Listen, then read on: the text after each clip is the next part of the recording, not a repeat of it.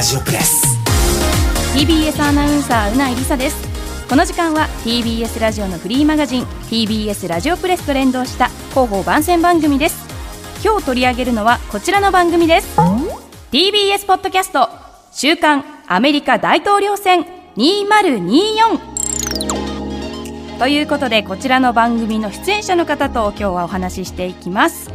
TBS ワシントン特派員の涌井文明さんです。涌井さんよろしくお願いします。はい、えー、涌井です。よろしくお願いいたしよます。ろしくお願いします。涌井さんはワシントン特派員ということで現在もちろんアメリカにいるんですよね。はい、今あの今も、はい。あのワシントン支局から喋ってます。すいません。ちょっと残業になってしまってますよね。いや全くあのいつも日本に合わせてあの動いてるので、あのちなみにこの時差がある中で日本の番組に生で対応するじゃないですか。はい、どの番組が一番辛いですか？夕方が一番大変ですね。N スタあたりが大変。え何時頃になるんですかすると？午前3時とか、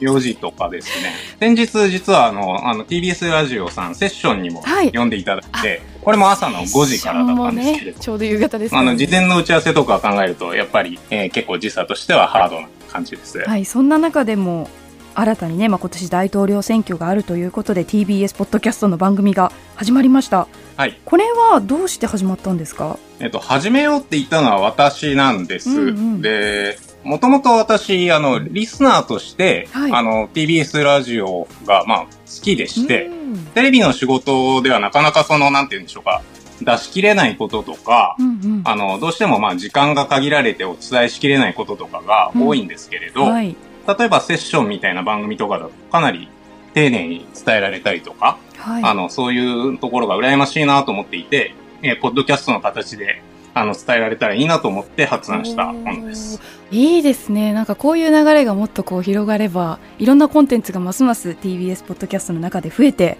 楽しいんじゃないかなと思うんですけれども私すごく気になっているのが、あのこの物価高の中日本の物価とアメリカの物価どんどんどんどんこう差が広がっていくと思うんですけれどもそのあたりってちゃんと保証されてるんですか、多少だから、その海外に暮らすと大変ですよね、はい。手当みたいな、その物のが。価、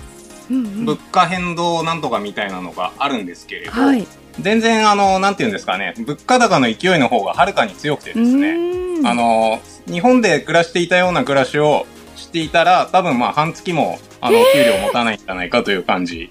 まあ、なんていうんですかね、スーパーでどうってことない、例えば肉と牛乳と、まあなんか、ヨーグルトぐらいとか、うんまあ普通に買うじゃないですか。はい日本で3000円ぐらい買ったかなと思うと、まあ100ドル近くなっちゃったりとか。もう1万円も超えてるえそっかそうなんです1万5千円とかですよ1万5000円とかそねんな感じですね。へーあの、なんていう、あの、スーパーでお会計が100ドルになるっていうのはあんまり珍しいことじゃないんですよ。日本でスーパーで1万円あ1万の5000円超えることすらないじゃないですか。何何袋買ったんだみたいな話じゃないですか。あの、はい。全然あの、少し大きめの一袋を買うと、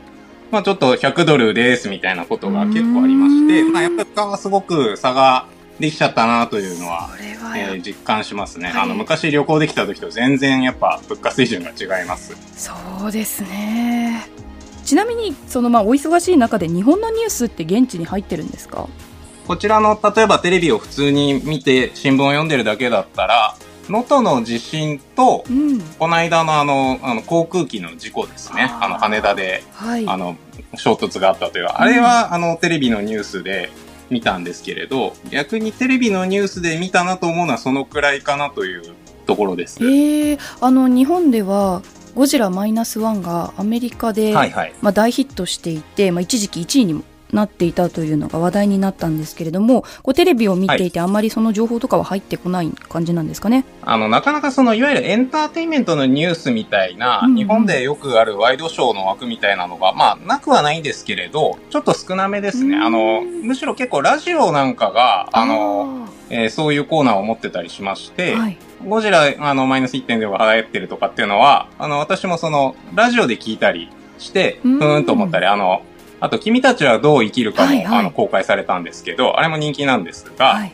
そういうラジオのエンターテインメントコーナーとかで紹介されてたりしました。なるほど。アメリカのテレビはこう情報番組的な要素があまりこう日本と比べるとないってことなんですかね。そうですね。ただまあ、そういう専門の情報とかそういうのはまあいっぱいあるんで、新聞も含めてそういう欄も充実してるんで、あの、見ようと思えば全然見られます。うんあもうあの今いろいろお話聞いていてアメリカでのこう生活事情みたいなのも非常に興味が湧いたのでぜひねこの大統領選挙の中にもそういった話盛り込んでいただけるとごリスナーも楽しめるかなと思いながら今聞いていましたが改めて番組の、はい、お話を伺っていきたいと思います TBS ポッドキャスト週刊アメリカ大統領選2024は涌井さんが TBS ワシントン支局長の樫本さんとアメリカ大統領選の最新情勢などを詳しく解説する番組でこちら毎週更新してますね。はいなんと涌井さんは空港で録音したと。はい。号外配信みたいなことをやった時だと思うんですけど、はい。